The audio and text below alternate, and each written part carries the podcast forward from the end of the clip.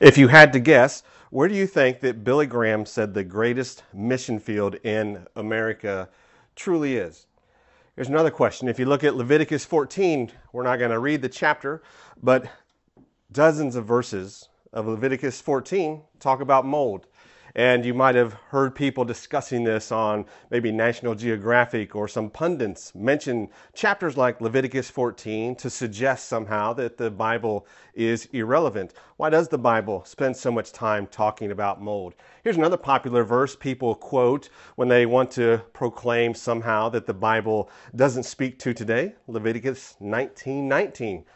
Do not mate two different kinds of animals. Do not plant your field with two kinds of seeds. Do not wear clothing woven of two kinds of material. Is the Bible really concerned about crops being mixed together or mixing cotton and wool? Is it really something out of touch with today? Or, as we will see, it speaks exactly to what Billy Graham says is the greatest mission field today in America. A familiar part of the whole story around Jesus' trial takes place Matthew 27, verse 15, where we are told this At the feast, the governor, Pilate, was accustomed to releasing to the multitude one prisoner whom they wished. At that time, they had a notorious prisoner called Barabbas. Barabbas, one of the most famous bad guys, so to speak, in all of history. And you may not know what his background truly is. We'll see it here in just a moment. His name, though, we can kind of figure out what it means. We also know from Greek studies, but just looking at the New Testament, for instance, look at Romans 8:15, where Paul says we call the Father God Abba. Well, Barabbas is Bar Abba. When Paul uses that term Abba, it's another term for father. Barabbas means son of the Father. The question for him, though, same question for us is son of which father truly in life?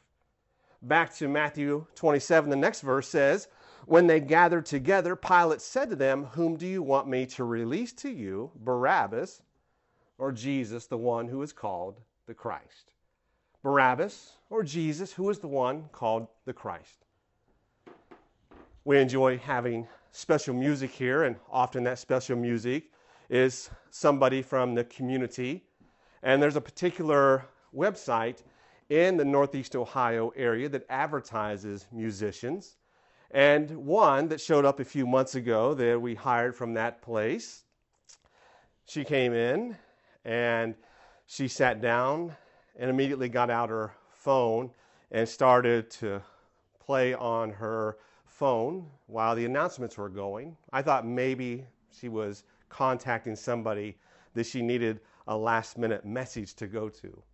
Then we stood up to begin the first hymn, and she stood up, and sure enough, she continued scrolling on her phone, did not sing along. Then we did the tithes and offerings, same thing. I invited her up to do her special music. She did very well, certainly talented. And then she sat down, and as we read scripture, she immediately was back on her phone. And I stopped and I watched and I thought, I actually feel sorry for this person. You see, because it's the same choice facing her that faces you and me that the crowds were wrestling with. Moment to moment, there is the choice. Who do you choose? Barabbas, which is self and sin, or Jesus, the one who is called the Christ? You see, and for this person, she sat here and missed an opportunity to worship to allow the living word to speak to her heart, and she spent the entire service as a guest, simply scrolling through her phone, ignoring anything about the truth that was taking place right before her. Going back to what David said, what did he talk about? When it came to his own life, his own worship, he said, I will not offer anything to God that doesn't cost me something. He said, worship, commitment, should be costly. Not just our time, but our hearts. Sacrifice. Choices where it comes up day to day. Whom do you choose? Barabbas or Jesus, the one they call the Christ? So, what was Billy Graham talking about? He said this the church is the greatest mission field in America. He was speaking to the very picture of how many people show up on a Sunday morning with no interest in spiritual truth, with no thought for Christ, only seeking self.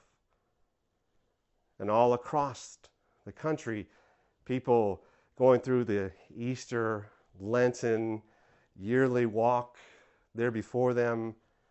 And there's that choice. Whom do you choose? Barabbas or Jesus, the one that they call the Christ? Chuck Colson shared that this was his favorite story. Chuck Colson, the right hand man of President Nixon, he went to prison for Watergate. On the right side of the screen, you'll see John Eckerd, who found, founded Eckerd Drugs. When Chuck Colson was sent into prison, he started to look for light in the darkness and he gave his life to Christ. His critics said he's just pretending, so the judge will be lenient. But Chuck Colson was not pretending. There, when he had reached the bottom, he turned and Christ rescued him out of the darkness and he found new life. And there in prison, he became an evangelist. And once he was released from prison, he started a worldwide outreach to prisons to bring the gospel into prisons, to see reform in prisons where the, the men and women incarcerated were treated more humanely. He would go on TV and talk about the need for some of this change. And one day, John Eckerd in Florida saw him on TV and called and said, Would you come to Florida?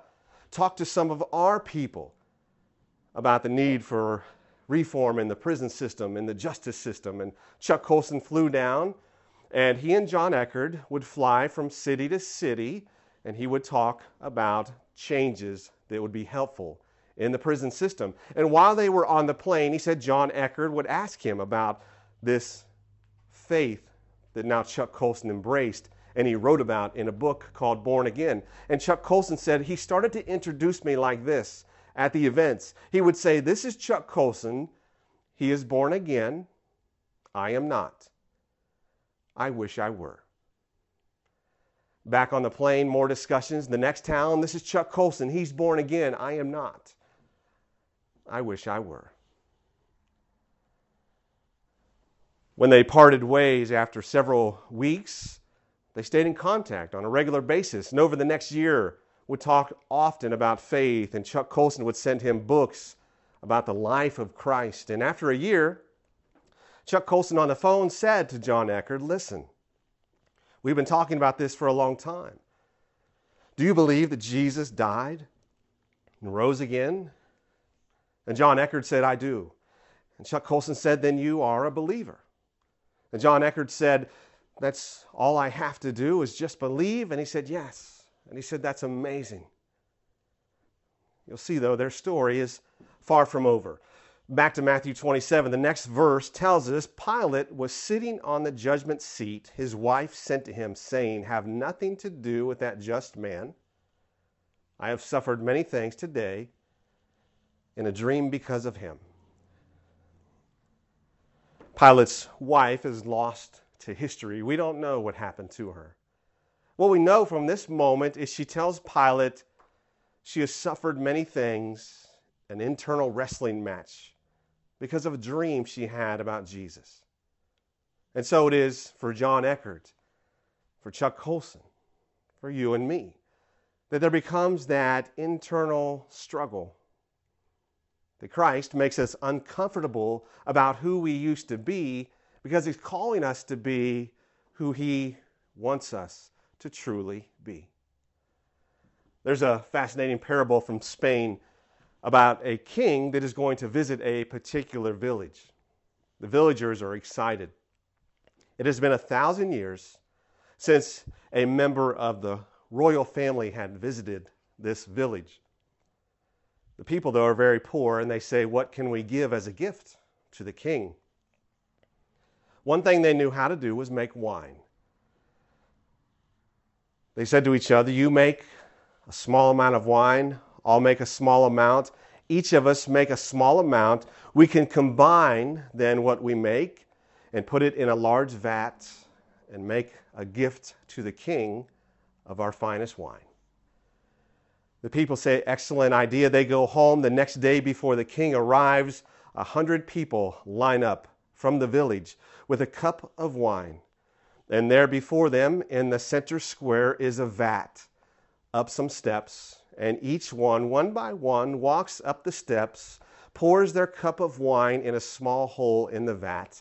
And after all 100 have poured their cup of wine, the vat is full. The king arrives, and the people announce, We have a gift we've made for you, our finest wine. They hand the king a cup. He pours some wine, takes a drink, but it is only water. What happened is each person went home and said, I'm not giving my best. Somebody else will make wine and I'll just pour water in. But each person said the same thing, and all 100 villagers brought only water because they didn't want to make any sacrifice. Jesus calls us to that place again, like David said. I won't offer him a sacrifice that costs me nothing. And in the story, the king is dishonored, the people are embarrassed because they failed to offer truly themselves. Leviticus 19 19. What does it mean? Do not mate different kinds of animals. Do not plant your field with two kinds of seeds. Do not wear clothing woven of two kinds of material. Is the Bible, is the scripture, is the inspired word about crops in a field? Mixing wool and cloth like cotton? Always and ever. The message is what's taking place internally. Why two kinds of seed? Why two kinds of material? Why the concern about mixing different species? Because the picture is a spiritual one. And it's about you and I on the inside that we don't mix our life with sin, that we don't mix the unholy with the holy, that we don't mix darkness and light. It's a metaphor to not mix and be intertwined with sin as Paul would say. 2 Corinthians 6 Come out from them, be separate. Touch no unclean thing, and I will receive you, says the Lord. Come out from them and be separate. The picture being painted by Moses to not mix different types of material is a metaphor. Don't mix your life with sin. Don't mix the two seeds together is a picture of don't intermingle darkness and light. Compromise with your commitment.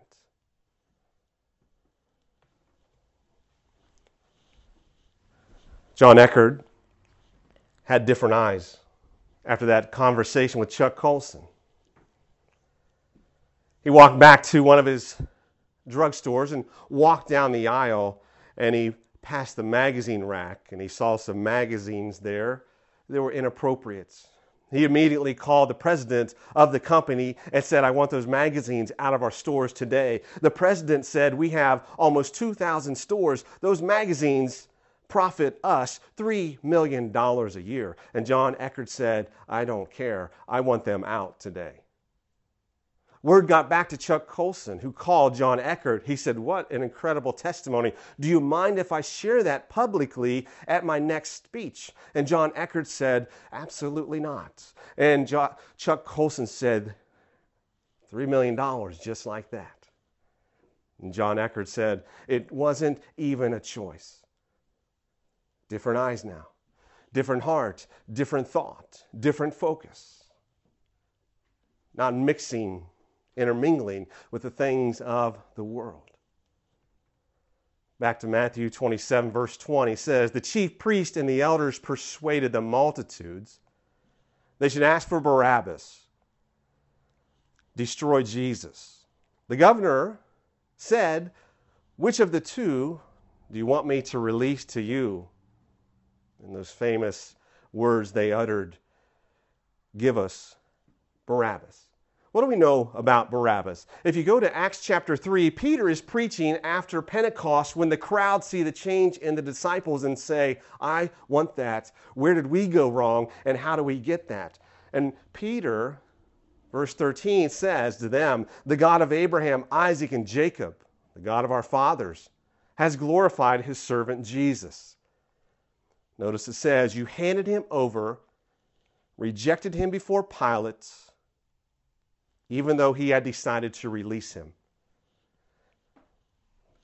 Pilate several times said, I find no fault in this man. And the crowd said, Give us Barabbas. But Jesus is innocent. Give us Barabbas.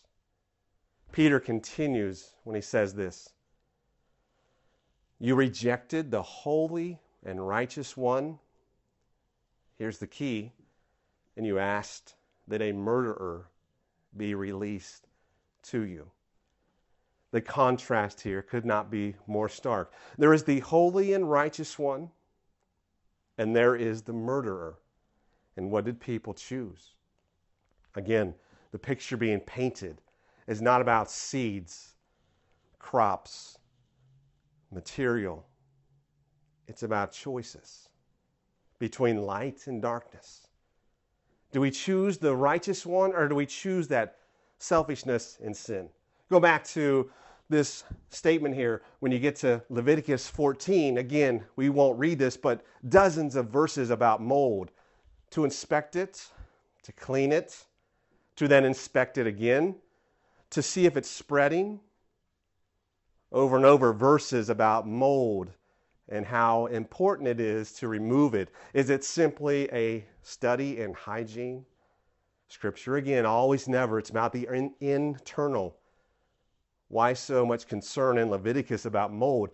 Is it really a book out of touch with today, or does it speak exactly to our hearts? Well, where does mold grow? It grows in the darkness. Where does mold spread? It spreads in the darkness. Where does mold die? When it's brought out into the sunlight.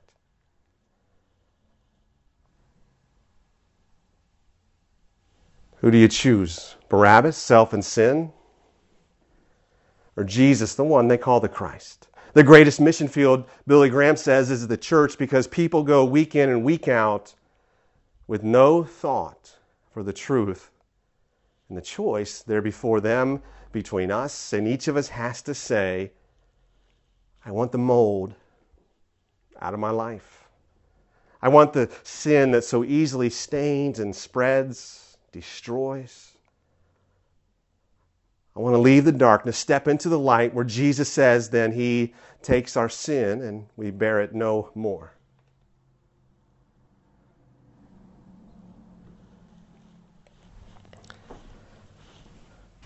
Chuck Colson said the next thing that happened with John Eckerd,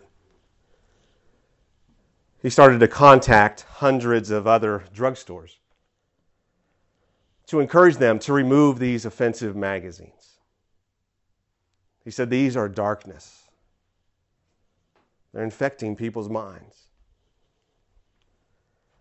He said, Out of the countless letters that he wrote, the number of responses he got back, absolutely zero. However, something happened people started to show up at Eckerd Drugs more and more because they appreciated the stance and that they could walk into the store without concern for what they might see on a magazine rack. And business started to grow for Eckerd Drugs.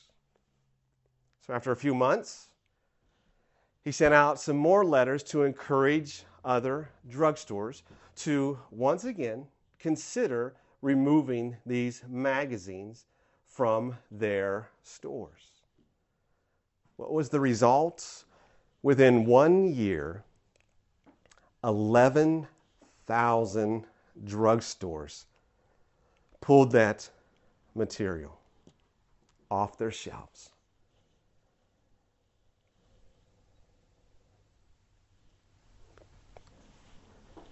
Before each of us, day to day, moment to moment, as we leave here this morning, same choice. Same choice that was there 2,000 years ago. Whom do you choose? Barabbas? Sin and self? Or Jesus, the one they call the Christ?